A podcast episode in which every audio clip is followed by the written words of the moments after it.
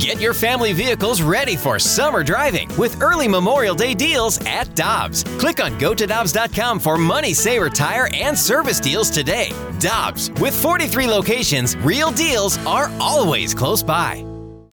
When you need mealtime inspiration, it's worth shopping Kroger, where you'll find over thirty thousand mouth-watering choices that excite your inner foodie. And no matter what tasty choice you make, you'll enjoy our everyday low prices, plus extra ways to save, like digital coupons worth over six hundred dollars each week. You can also save up to one dollar off per gallon at the pump with fuel points. More savings and more inspiring flavors make shopping Kroger worth it every time. Kroger, fresh for everyone. Fuel restrictions apply. Time now for the Balloon Party on the Tim McKernan Podcast. Presented by Dobbs Tire and Auto Centers on one oh one E S P N. Yes. Well, it wasn't a confident yes, yes. And the reason is I literally just got in here. And I, I, I didn't know if the show started eight minutes ago. I have no idea. Are we starting, Nurse?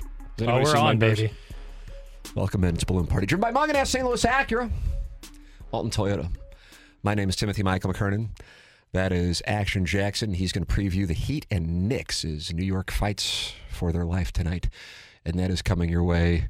What are you going to do that at ten seventeen? Is that when you want to do it? I'm ready whenever. Oh, you, you just, you just give call. me the signal, and I'm ready to give Julius Randle takes up and down this airwaves. I want to play the Derek Gould, Jack Flaherty exchange like ten times. That's what I want to do. Yeah. Uh, I, it's the, might be the most interesting piece of audio I've ever heard. Wow. Very Mike Greenberg of you. Happy Hyperbole Wednesday here on Balloon Party. I mean, I've heard more interesting pieces of audio. All due respect to your to your comment. Speaking of which, Matt, Matt Barnes is in front of me right now, which will probably immediately trigger Jackson into excitement. Uh, and I was watching on TikTok last night him detailing showing up to a party to uh, jump Derek Fisher for sleeping with his wife. That audio was more interesting than Jack Flaherty and Derek Gould. However, this is up there as far as Saint Louis sports media encounters with with athletes. Following a win, no less. Right. It's the strangest damn thing ever. All right, so the Cardinals win last night over the Cubs. Um They're plus seven fifty to win the division, and I feel a fiduciary responsibility. I feel like we're all, I feel like Balloon Party is essentially a venture capital operation. I think some people are starting to compare it to that, especially after your recommendation on the Celtics minus seven and a half last night. Right, right. So yeah, I've I've I've cleared you out. Right. Um, and now you can start fresh. Yeah, start fresh. So uh, the Cardinals beat the. Uh, The Cubs, they're plus seven fifty to win the National League Central, which strikes me as very strange because a week ago they were plus three fifty, and now they, they're only eight games back, and it's plus seven fifty. And as you heard, may have heard yesterday when Buster Olney was our guest, uh, he said he thinks, still thinks the Cardinals are the team to beat. And if I had to bet even money, I don't know if I would do that, but getting plus seven fifty, I will take that all day long. I really am going to put probably a borderline irresponsible amount of money on the Cardinals to win the Central because of the plus seven fifty. That's my reasoning. Now, they win last night. They beat the Cubs. They beat the Cubs. They beat the Tigers. They're trying to right the ship here. It wasn't because of Jack Flaherty. Brief baseball strategy moment aside here, and then we'll get to the audio that, that I want to play over and over again. Um, I was really surprised that Oli Marmol left Jack Flaherty in with the bases loaded in the bottom of the fifth. Jackson, you acknowledge you were watching the game last night. Correct. I almost, I almost always watch. Yeah, well, high pitched. I, I often don't watch with the sound. Now on. Lower pitch. But I was watching with the sound on, and uh, what is the deal with not watching with the sound on? Usually, the sound is on whatever basketball game I'm watching. Got it. Okay, that was probably honest. Yeah, it's the truth. Well, it's honesty in media. So the bases are loaded. Uh, Dusty Blake comes out and talks with Flaherty. And in my mind, usually, if this were any year between two thousand five and two thousand twenty-two, and assuming there wasn't a minor league basketball game in the Caribbean going on, Yadier Molina would walk out, and and he would buy some time. And then at that point, a manager would come out and then remove the pitcher for the second visit. That's what I thought we were going to see. Instead, they leave Jack Flaherty in. Now, what are the tenets of this award-winning, it's the best one-hour midday radio show in Saint Louis? I totally agree. And uh, I think the one you're alluding to is that we are not results-oriented. That's correct. Now, I always say the number one tenet is we don't kink shame. Right. But secondarily, we are not results-oriented also. We're pro-liberty, although Chairman Steve and Wildwood is starting to insinuate your editing is mic drops, and that's that's between you two and, and legal counsel. I'm not going to get involved. If I'm no. deposed, I will, but I'm not interested right now. I couldn't believe they left him in. Uh, Suzuki hits a ball that in many ballparks would have been out. I realize Wrigley isn't necessarily large, but it enjoys wind-aided or wind-stifled balls, and this was wind-stifled. And so help me, I don't know. I don't know what would have happened had that ball left the yard, considering it would have been from the arm of Jack Flaherty, with the green light from Oli Marmol to yeah. leave him in there. The only way it could have gotten worse if John Mozeliak was out there and caught it and, like, you know, took off his bow tie and waved it. And then you just would have had, like, Dante's Inferno for Saint Louis baseball. Mozeliak catching it is yeah. such a funny visual. You know, and maybe Randy Rosarena, you know, like, watching on the scoreboard. Right, I G Live. Uh, so it would have, yeah, streaming live. So... That that is that was a move that they got away with. I mean, for real, I was watching them going, oh, my God, they're going to leave him in. Yeah. And then I saw the ball off the bat, and I go, boy, I hope the wind's kicked up and blowing in right now, because otherwise all hell is about to break loose. So they get the win. So you would think the people would be happy. A uh, morning tradition for me, going back to two thousand four when T M A started, is I get up early, and I enjoy my coffee, and I usually read. But now a tradition is I go on the... the Bally Sports app, um, which uh, I believe was designed by a fourth grader at Saint Gabriel's. And I, I figure out my way through it because you still go to it. Mike Schilt is still up there.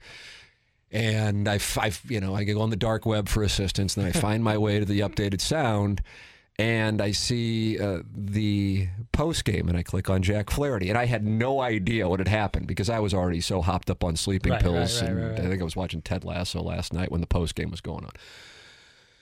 And I'm just like, ah, looks like Flaherty's not in a good mood. And then, but it was over nothing. There was not, there wasn't really a, a harsh question. You could just tell he's like, God, I got to talk to these nerds. I don't want to deal with this stuff. You know, I thought I was going to make one hundred fifty million dollars in twenty twenty-three, and now I'm damaged goods, and people are onto it, and I'm walking everybody, and I'm throwing eighty-eight miles an hour. So I got to deal with this. That's what he's thinking, I believe. Right. Here is the exchange, though, that is what Jackson called the greatest piece of audio in American history. Is that what you said? Is that what it, it's one of the most interesting, and I'll amend it real quickly. Yeah. It's one of the most interesting Saint Louis sports pieces of audio I've heard in my lifetime. Wow. All right. Here you go. The velocity on your fastball is down a little. The next time somebody wants to mention the velocity of my fastball, just, I'm not going to answer another question about, like, I'm going to play with the velocity of my fastball based on what the game calls for. So... I, I can get outs at ninety, I can get outs at ninety-five. Like, it's like, I'm going to play with it. I've always played with it. I've, I've thrown freaking fastballs at eighty-seven before in games when I've been at my best. Like, I'm not answering questions on, oh, no, I'm, no, no, I'm, I'm just, I'm just saying because y'all want to make a big deal out of it, and I'm tired of it. Like, I'm not, like, it's so ridiculous. Like, I'm, I've thrown, I've, I'm going to go for what the game calls for, and that's that's part of pitching. So if you want to ask about it, you don't understand the art of pitching. Like, I'm going to go with what it, the situation calls for, what the game calls for. Like, you have to manage pitch counts. You have to manage the way that the game goes. Like, there's certain times where you up it, and you're going to, now you're going to start seeing four, five, six, and there's certain times you might be able to be like, okay, here, you know, okay, we, you know, situation calls for it, you bump it back up. Like, it just, that's the way the game goes. So you, so you, that's that's the way that you go about the game. Jack, we don't know. Well, why. Then you don't understand pitching, and that's okay. You want to say that again? I'm sorry? I'm sorry? I'm, what you, you said I don't understand pitching. That's the, that's the way that... No, it's, we, we just don't feel like we should guess. We want your answer so we can quote you and give it to the fans. Okay, Derek. All right. Whatever you said. So I would like to, if we can, I don't know if you could edit it on the fly, to the the exchange there. So the way it started off was the cat...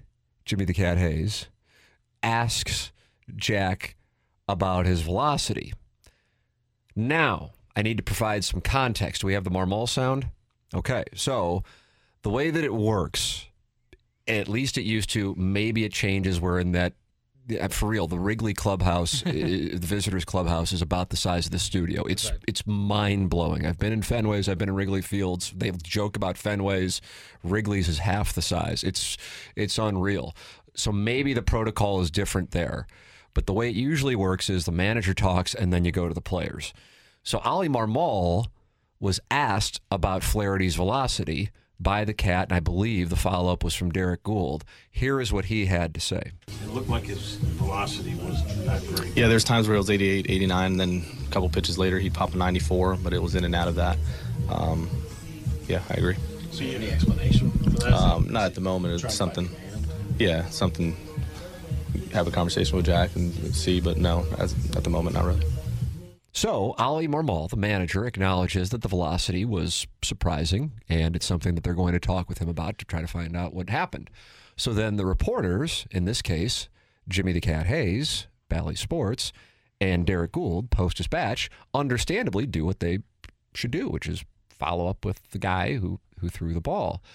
And so the Cat is in the process of asking Derek Gould, or excuse me, Jack Flaherty, about the velocity. Jack cuts him off because it's a sensitive topic. Right. And you might go, why is it a sensitive topic? Here is my theory. My theory is four years ago, Jack Flaherty, starting in July really, was on top of the world, was one of the best pitchers in the game, if not the most dominating for those three or four months.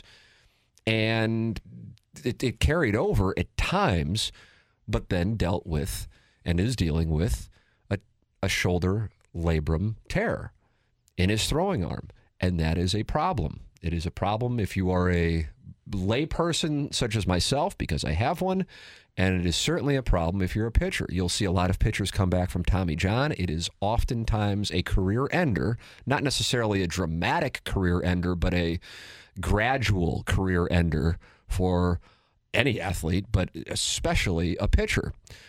And so I would imagine, and understandably so, Uh, Jack Flaherty thought he was going to get paid big time when twenty twenty-three twenty twenty-four offseason rolled around, and now he's not the same guy.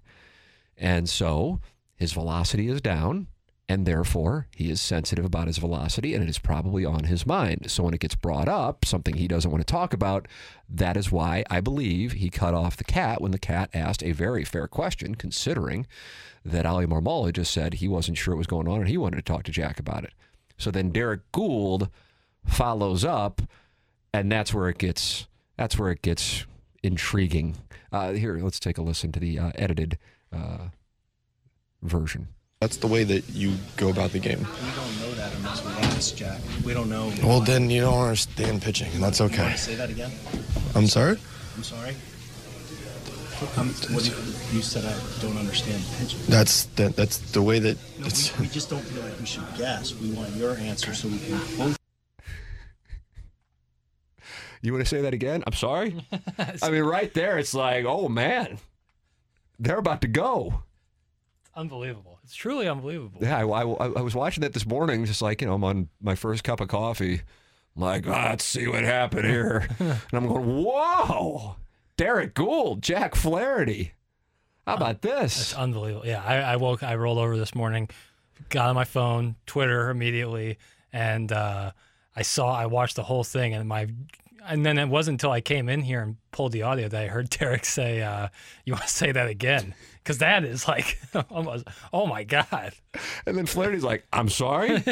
He's like, "You said what to me? I know what that meant." And then Derek with the, "I'm sorry."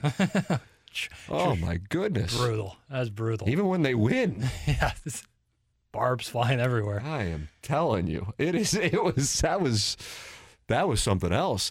But Derek's point is, if we're observing this, we have a responsibility to ask yeah. what was going on. Now, again, I'm just for the sake of putting myself in Jack Flaherty's position. You're a free agent coming up.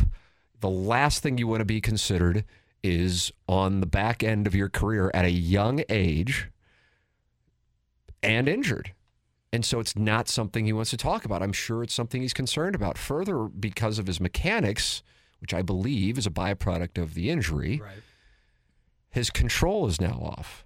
He's not getting swings and misses like he was in twenty nineteen. And so he's just a different guy. And I truly feel terribly for him. It's a, it's not like he did anything wrong. It sucks. He was one of, if not, the best pitchers in the game of baseball in July, August, September of twenty nineteen. But unfortunately, he's got an injury that is just, you, you know, you can ask Alan Bennis about it. Ask Mark Mulder about it. And that's just going to the Cardinal organization about the shoulder.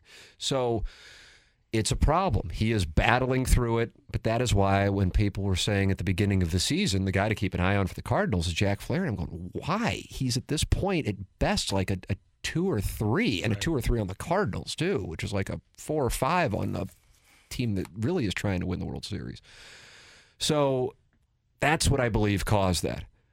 But I'm telling you, I haven't had to do that stuff in a long time. It's a brutal spot if you're Derek Gould, Jim Hayes, whoever else is down there getting your ass ripped after a loss. Because there's no question that you can ask, if you're really going to ask a question that is truly probing, for lack of a better term, where it's going to be welcomed. I've had Tony La Russa rip my ass plenty of times. Matt Morris one time, who's a great guy, by the way. Um, now plays a lot of uh, FIFA online in Montana. Uh, my kind of guy. Yeah. But, uh, you know, it was a hell of a pitcher and had some great duels with Curt Schilling in that two thousand one N L D S. Uh, longtime Cardinal, dealt with injuries himself. And I remember I asked him a question. I can't remember what it was about, but I had the numbers on my notebook too. And it was something about, I don't know, after like the fourth inning, I don't know, it was some, it was some, there was ab- absolute numbers behind it. And he comes after me. And it's like, man, we're kind of like, you know, we have a good relationship. Right. And I'm like, okay, I've done this, even though at the time I'm like twenty-five, but I've been getting my ass ripped long enough to just go, okay, fine, whatever. And then I stuck around so we could have an off-camera conversation. And I said, hey, you know, this this is the reason. And I pulled out the notebook, and the last thing he wanted to see from Nerd Boy yeah. was his notebook and his notes. Yeah, show your work. Oh, my God. And I'm just like, hey, it's, you're just in a spot. If you have an athlete super frustrated, and yes, his team won, but super frustrated, and you then pull out the exact topic that he's super frustrated about, in this case, Jack Flaherty's velocity, you're just not, he's not going to be calm and introspective. Now, many of you listening goes, well, he should be. And the only thing I can try to draw a parallel to is whatever your career is. And if you had a day where it was rough and it went on in front of a number of people, and obviously it's not going to happen in front of a major league pitcher's size audience, but nonetheless, and you know it might damage your future earnings, that's the only way. And then how calm would you be if someone right. who you know knows nothing about, relatively speaking, Derek Gould certainly knows baseball perhaps better than any writer that we have in Saint Louis at the moment. I'm not trying to do a, a comparison. I have no idea. Maybe there's ten. I don't know. My point is I'm being complimentary toward Derek. He's been covering the team for a couple of decades. But he's never thrown, just like I've never thrown in the major leagues. And that's the way that certainly Jack Flaherty looks at it, and almost any major leaguer does. They just have to be polite and deal with it. And then you get asked about it, and you're going, oh, God. Then you don't understand it. And the thing is, he, Jack's actually right. right. The thing is, you can't say it. And it's a tough thing.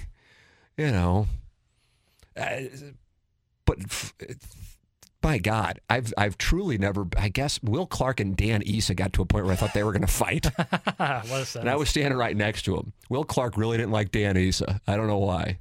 I just know he didn't, and it was a benign thing. It's like, ah, I notice you're in a bit of a lather, and he goes, "Oh, you think I'm a liar, huh? What do you mean by that?" And you know, Will, you know. ready to go no with doubt. anybody, as Ozzie Smith can attest to, and Jose Oquendo for that matter. And I'm like, oh, this is going to be awkward. Dan Issa and Will, Will Clark are going to get in a fight in the Cardinal locker room. And what am I going to do about it? And I listen to that and I go, oh my God. Like, as I'm watching it this morning, I perk up. I go, are they going to go? Is Derek Gould going to fight with a guy who's twenty years younger than him in the in the in the tiny little Wrigley Field clubhouse? But Derek's like, hey, if you want us to cover the team accurately, we have to ask you yeah, about it. Your guess. velocity is off. Yeah, Why is guess. that? And you're telling us it's a strategy. That's what the answer essentially was. Right, one hundred percent. That it's a strategy. But the manager of the team had just moments earlier said, yeah, I noticed it. I don't know what that was about. I'm going to have to talk to Jack about it. So if it was a strategy, it was a strategy the manager was not aware of. Your thoughts, three one four, three nine nine, nine six four six, Air Comfort Service text line. This is Balloon Party, driven by Morgan Ashe Saint Louis Acura and Alton Toyota, one oh one E S P N. We're right back to the Balloon Party on the Tim McKernan Podcast. Presented by Dobbs Tire and Auto Centers on one oh one E S P N. This is a brief aside. Do I have time for a brief aside, or are you going to do this Heat Knicks thing now? No, I'll, I'll waive that okay. for the brief aside. So I used the uh, little Wizards room in the commercial break. Barely got back in time. So you in the audience almost got the Knicks Heat thing, even if you didn't want it. I was really kind of hoping. I was going to like throw a banana peel out in the hallway. And uh, I'll be honest with you. Sometimes while I'm using the little Wizards room, I'll take a I'll take a look at my phone and just see what's doing. Yeah. And I was scrolling through Instagram. Nothing new from Ella Reese. Yeah, usually very active. Yeah, it's surprising. Uh, big fan though. And uh, and something popped up in my feed, and we talked about Succession for about ten seconds yesterday. Uh huh. And it's the cast of Succession dancing. I guess it's the rap party for the show uh-huh. with Brian Cox to Carly Rae Jepsen's Call Me Maybe. Oh, nice. And I felt like I dropped acid. Yeah, that is kind of wild. I I would love to be at that party, though. I, I would assume Brian there. Cox is around eighty Maybe even older, like eighty-three, I bet. And I'm like, did I just like eat mushrooms before I went into the restroom? Is like Gary Coleman going to ride by on a tricycle? What is going on here?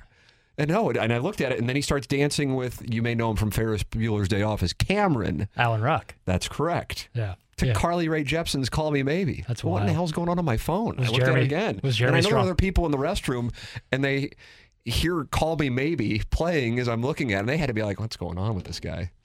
And then I came back in here, and I'm ready to give Cardinal takes. That's great. Was Jeremy Strong still in character? He was not. They were very happy. Bunch of people, a lot of hangers on, probably Instagram models. Yeah, so... uh Oh, wow. Look at you. I was going to do my Kendall Roy impression, but I can't do it because I can't no, swear. I, was, I mean, I'll clear the way. I didn't I know we had Rich you, Little here today. If you can't swear, it's literally impossible to do a Kendall Roy impression.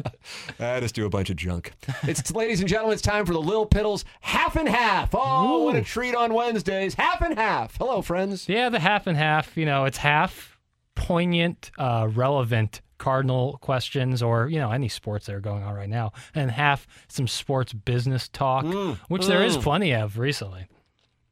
Mm. After talking with Buster Olney yesterday, it seemed that he believes, based on what he's heard around the league, that Wilson Contreras is most likely not an everyday catcher. My first question to you is, do you fully believe that that will be the case for the, t- the rest of the contract, the five-year deal with Wilson Contreras? My second question, if that is the case, are the Cardinals looking down the barrel of a brutal reality where they paid eighty-seven point five million dollars for a D H? What could be the long-term effects of this? Wow, there's a lot of meat on that bone for the half and half. Yeah, I yeah, should have been show around. prepping and not looking at my Instagram feed in that little Wizards room. All right, so let's let's let's itemize the questions here. Start with question one again. I want to question answer them. I want to answer them. I want to treat fully, the half and half with the respect it deserves. No doubt. Do you fully believe that Wilson Contreras will not be an everyday catcher for the Cardinals going forward? Well, I mean, so I, when you ask the question, you're saying like percentage of games. So they have what left? one twenty-five-ish games, I believe. Yeah. I guess it'd be a, the approximate math on this thing. Yeah. So then is your question, will he catch less than sixty-two of the games? Right, yeah. Uh, that's, if that's, that's what you're that's asking fair. me, yeah. Then I would say that is the case. Wow. Yeah. That is the case. If that's if that's your question, I mean, he already wasn't going to catch every single day anyway, I, yeah. so now you reduce it even more. Right. Yes, I would say that's the case for the short term. Right. Then the next question was about how many games he catches over the term of the contract. Uh, my second question really is, if that is if it is the case where he's not an everyday catcher and they essentially are paying eighty-seven point five million dollars to a D H, what are the long-term effects of that across the organization? I think, I think he'll, if you set an over-under for how many games I think he will catch between now and the end of the year, and we're operating on the premise, if my math is correct, I did this off the cuff, but then again, I'm brilliant. Yeah, uh, that I would say it'd be forty-nine and a half. So, I mean, that's that's so it's not like he's not a catcher. No doubt. I think they will force it to happen. Mm-hmm. But as far as the duration of the contract, and you're talking about about eight hundred games is what the duration of the contract would be, I think, if my math is correct. Sounds about right. Um, uh, then I, I mean, I, I never thought, though. That was my issue with the contract. Right. And that's that's not even knowing what apparently a lot of baseball people knew, which was his preparation for the position of catcher was lackluster. Um, I didn't know that. I just didn't like them giving him that long of a deal for somebody who I didn't think there was any chance in the world he would be catching at the tail end of the contract. I thought, but I thought the deal would be good and people would like the deal for the first year or two. That's what I thought. Because you had a quote-unquote obvious three, four, and five, and you had taken what had been an offensive liability, all due respect to Yadier Molina, and turned it into a positive with getting offense out of the catcher's position. That I thought. And then I also thought there was going to be this potential, you know, Hall of Fame twenty-year-old in, in the outfield. And so, alas, thirty games in. Here we are. Here we are. Uh, anything else that I didn't tend to in what was a very verbose question one of this half and half? If you thought that was verbose. Oh, wow. Settle in. Yeah. Uh, but like, so obviously Contreras not being an everyday catcher has its effects that no longer will he be behind the plate, which means someone else is behind the plate, Andrew Kisner most likely. What are some other long-term, like we've t- Buster only talked about prospects being blocked and money being tied up. Like, does this affect possibly Mason Wynn somehow, you know? Like, I think that there could be such big trickle-down effects from this. I couldn't agree with you more on that. Right. And that's why I think, like, I understand how it works. I said this yesterday when they had won two in a row. Now they've won three in a row, and it's especially it's over the Cubs, and it was dramatic.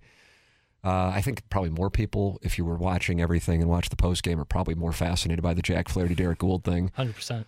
But a three-game winning streak, and then, you know, if they had lost, for example, last night and lost, you know, if they were still on a losing streak and hadn't beaten the Tigers and hadn't beaten the Cubs, then there's more attention probably on the Contreras thing. But my point on it is this. The Cardinals, and I still, I said it, I think, at the beginning of this show. I know I said it on T M A. I would bet the Cardinals, not necessarily even money, but getting seven and a half to one on my money to win the Central all day long. Buster Olney and I shared that opinion yesterday on the show. So from a short-term perspective, it might be, quote unquote, okay. It might be okay. From a long-term perspective, Wilson Contreras not at catcher is a problem for the organization. Yeah. Because as only as John Denton have said, yeah, he's a he's a he's a very good offensive catcher, but he's a middle of the road designated hitter. Yeah. You see what I'm saying? Absolutely. And he's not an outfielder, especially if you're going to continue to let Burleson play. I mean, you just can't have both those guys in the outfield. I mean, my God, I guess they're done with Coors Field for the year. But can you imagine Wilson Contreras and Alec Burleson in the corner outfield spots in Coors Field? There'd be inside the park home runs like you're playing at Afton Athletic Association. Yeah. So he's a D H. Well, then that's fine. It blocks a spot. And then it also adds a non-offensive producing spot to the lineup with Kisner or whoever else they go with. And yes, I know he got a hit last night. That's how I used to get hits. It's me too. You know, it's like, God, is that going to just get over the second baseman's head, please? And then you see the resignation, like, son of a bitch, this guy got a hit. We were, we were playing, we were playing on the grass, and not the outfield grass, the infield grass, and he looped it over our head to right field. Yeah, that's just the way they got. You got a spot, man, and it's so it's it's a problem unless the catching thing gets tended to, and then it'd be wonderful if it just goes away. Wouldn't it be wonderful? Because oh, otherwise, you couldn't afford him to be uh, an albatross as an offensive player. Didn't even cross my mind that he wouldn't be catching for you most of the games in the first couple of years. It did for the back end of the deal, but not the first couple of years. Uh, all right, th- we've just gotten through one question to the half and half, and it's ten thirty-four. That just goes to show you that this half and half is dense. That's the thing about the half and half. I'm so bullish on the half and half. I think the, I think the Lil Piddle six-shooter that's, gets all the headlines, and yeah, that's what people tweet about mm-hmm. and post on their TikToks. Mm-hmm. But I think that half and half's underrated. Uh, we'll take a break and come back with questions five through six of the half and half. Here on Balloon Party, driven by Morgan Ashe Saint Louis Acura and Alton Toyota. Another day is here, and you're ready for it. What to wear? Check. Breakfast, lunch, and dinner? Check. Planning for what's next and how to save for it? That's where Bank of America can help. For your financial to-dos, Bank of America has experts ready to help get you closer to your goals. Get started at one of our local financial centers or twenty-four seven in our mobile banking app. Find a location near you at bankofamerica.com slash talk to us. What would you like the power to do? Mobile banking requires downloading the app and is only available for select devices. Message and data rates may apply. Bank of America N A, member F D I C. This episode is supported by F X's Clipped, the scandalous story of the twenty fourteen Clippers owner's racist remarks captured on tape and heard around the world. The series charts the tape's impact on a dysfunctional basketball organization striving to win against their reputation as the most cursed team in the league. Starring Lawrence Fishburne, Jackie Weaver, Cleopatra Coleman, and Ed O'Neill. F X's Clipped, streaming June fourth, only on Hulu. We're right back to the balloon party on the Tim McKernan Podcast, presented by Dobbs Tire and Auto Centers on one oh one E S P N.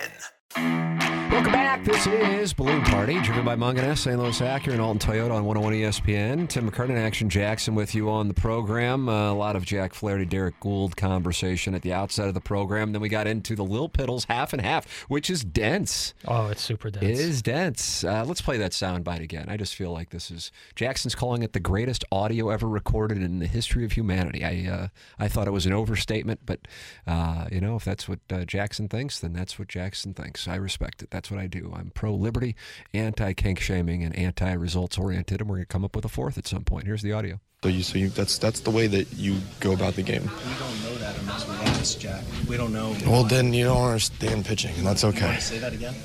I'm sorry? I'm sorry? Um, what you, you said I don't understand pitching. That's the, that's the way that... No, it's... We, we just don't feel like we should guess. We want your answer so we can quote you and give it to the fans. Okay, Derek. That's why we asked. Whatever you said. Mm. Mm-mm-mm. Tim, uh, we'll get back to the, uh, the half and half momentarily. Tim, I have a question. I am taking questions. Uh, I have never done any reporting or interviewing people or players. I was just wondering if there was a point where even if someone is available to interview, but you've had interactions with the player like the one with Jack and Derek Gould, do you just say, screw it, I'm not interviewing them, it's not worth it? That's from the six three six. I don't recall that. I kind of enjoyed it because it's one thing if you make it, per- you can never make it personal. Right. You can never make it personal. You can't make it personal with what you're saying on the air.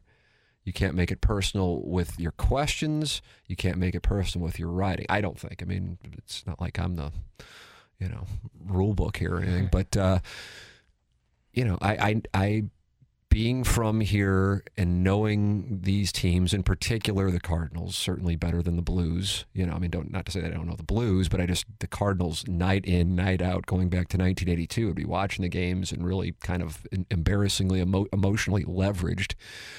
That, you know, I was comfortable with my base of knowledge historically and also in the present to ask questions.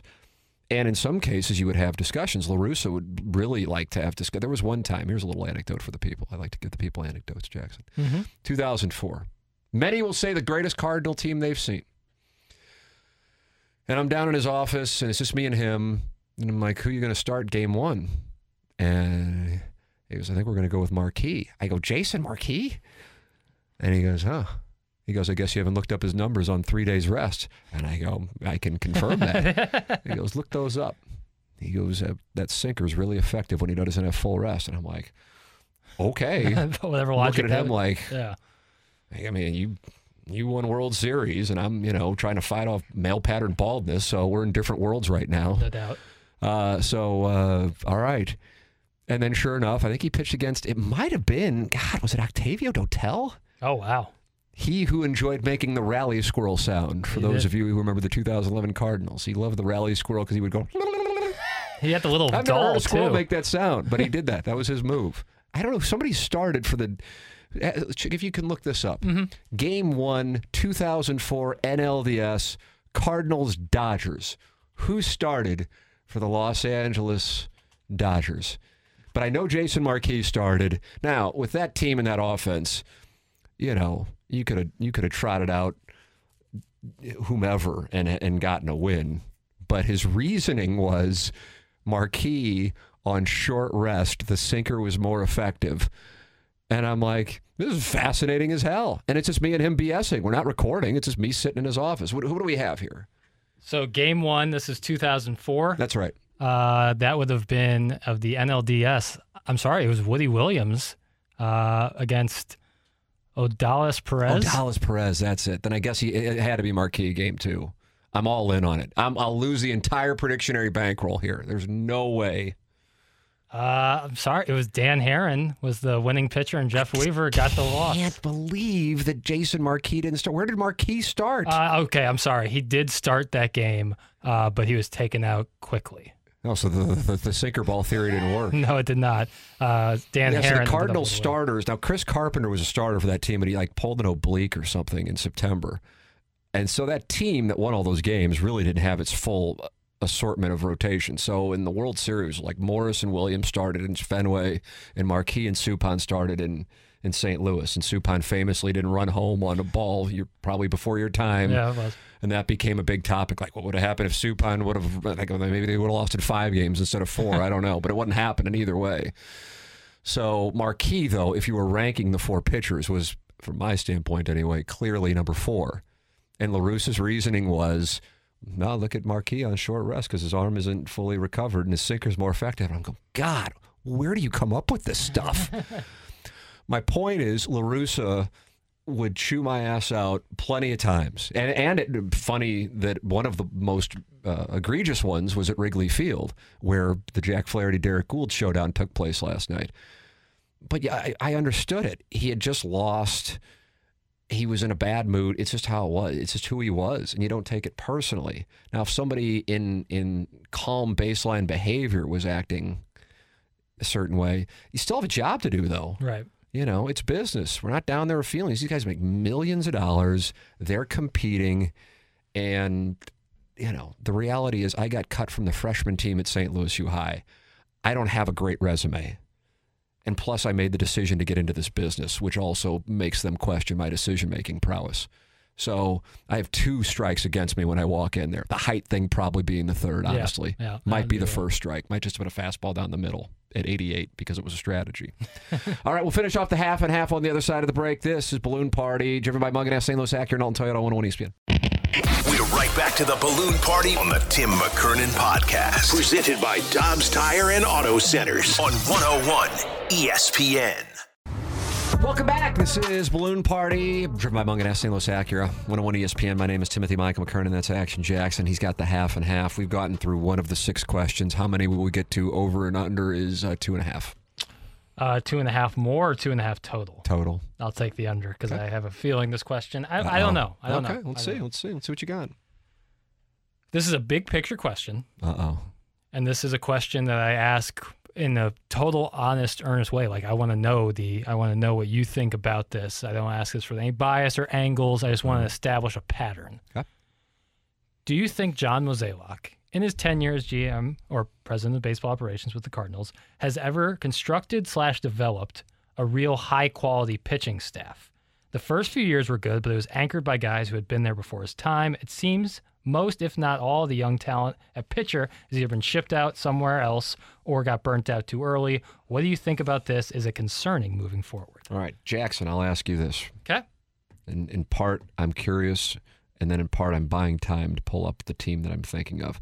Um, what Cardinal rotation is the best that you recall in your lifetime as a fan, which I acknowledge starts in two thousand six. Yep, uh, two thousand nine would be my answer because you had the healthy Waino and the healthy Carpenter. Yeah, and they uh, were both uh, in the top three in the Cy Young voting. Now, I don't know if the depth was there because game three of the N L D S was started by Joel Piñero. Oh, so yeah. There was a little bit, bit of a drop-off. Yeah. With that said, the rotation that I think the Cardinals would say was their best when the playoffs rolled around in twenty fifteen... Uh, in the playoffs were around was twenty fifteen. Fair enough. Uh, they had a ridiculously low team E R A. The game one starter was John Lackey. Yeah. He had a two point seven seven E R A. Uh, Michael Wacha, three point three eight. Carlos Martinez, three point oh one. Lance Lynn, three point oh three. And Jaime Garcia, two point four three. That's a really good rotation. Yes. Now, I felt like that team was a bit of smoke and mirrors. Uh, because its offense was, was somewhat lackluster, and I thought that rotation, it, I would gather, I, of course, haven't looked it up, but I would gather that that rotation was probably uh, the beneficiary of some good luck, so to speak, the luck statistics. Now, that would be John Mozeliak. two thousand nine, you could certainly make a case that's Walt Jocketty, it's Chris Carpenter, that's Adam Wainwright that was really anchoring that rotation. twenty fifteen is John Mozeliak. Mm-hmm. Um, and also, you know, twenty eleven, twenty twelve, twenty thirteen, twenty fourteen, they're in the N L C S. twenty fifteen, they're a hundred-win team. So I think you would have to answer yes mm-hmm. to that. And and keep in mind, that's after the last year Carpenter pitched, so you didn't have Carpenter there. Yeah. I love the John Lackey trade. Love the John Lackey trade because just from a straight business standpoint, if you have the opportunity to offload a declining asset, and as great as Alan Craig was at times in twenty eleven, he was damaged goods, and you got rid of that contract, might be a situation the Cardinals could be in again, unfortunately, uh, and you can get something for it yeah. of value, woo! You take a negative and turn it into a positive. That is the that is the goal, and that's what they did there. The one who wound up being the biggest name in the thing was probably Joe Kelly, actually. Right, yeah. And he kind of flew under the radar at the time in that deal. But uh, I would say that the answer to that question is yes, and I think if somebody is saying no, they're not necessarily observing it through the prism of objectiveness. So that's where I am on it.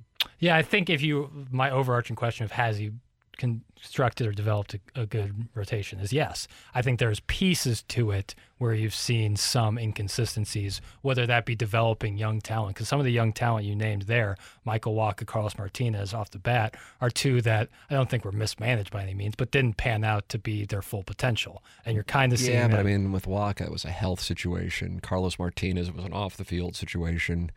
Um, Jaime Garcia, that was, I think, probably just didn't have some of the, I mean, the Chris Carpenter mental strength, the Bob Gibson mental strength, whatever the antithesis of that is, then there's a picture of Jaime Garcia. You know, yeah. I mean, that's just, if, if something went wrong either before or during the game, uh, you knew. It was like a golfer missing a two-foot putt who's not real strong. You're going, oh, God, the next tee shot's going O B. Yeah. That was Jaime Garcia on the mound. Uh, next question, please, if you would. I, I don't know if you have the time. Oh, I do. Okay. Sports gambling bill from Missouri hangs in the balance as Friday is basically judgment day for sports gambling in twenty twenty-three. Bill DeWitt the third has said to the Post-Dispatch that if it does not go through, the Cardinals would seriously consider leading an initiative to get it on the ballot in twenty twenty-four, with the Kansas City Royals also interested in joining them. Do you think the outward support of the state's two baseball teams could be a thing to get this bill over the finish line? If that can't, what will? Uh, my answer to your first question is no.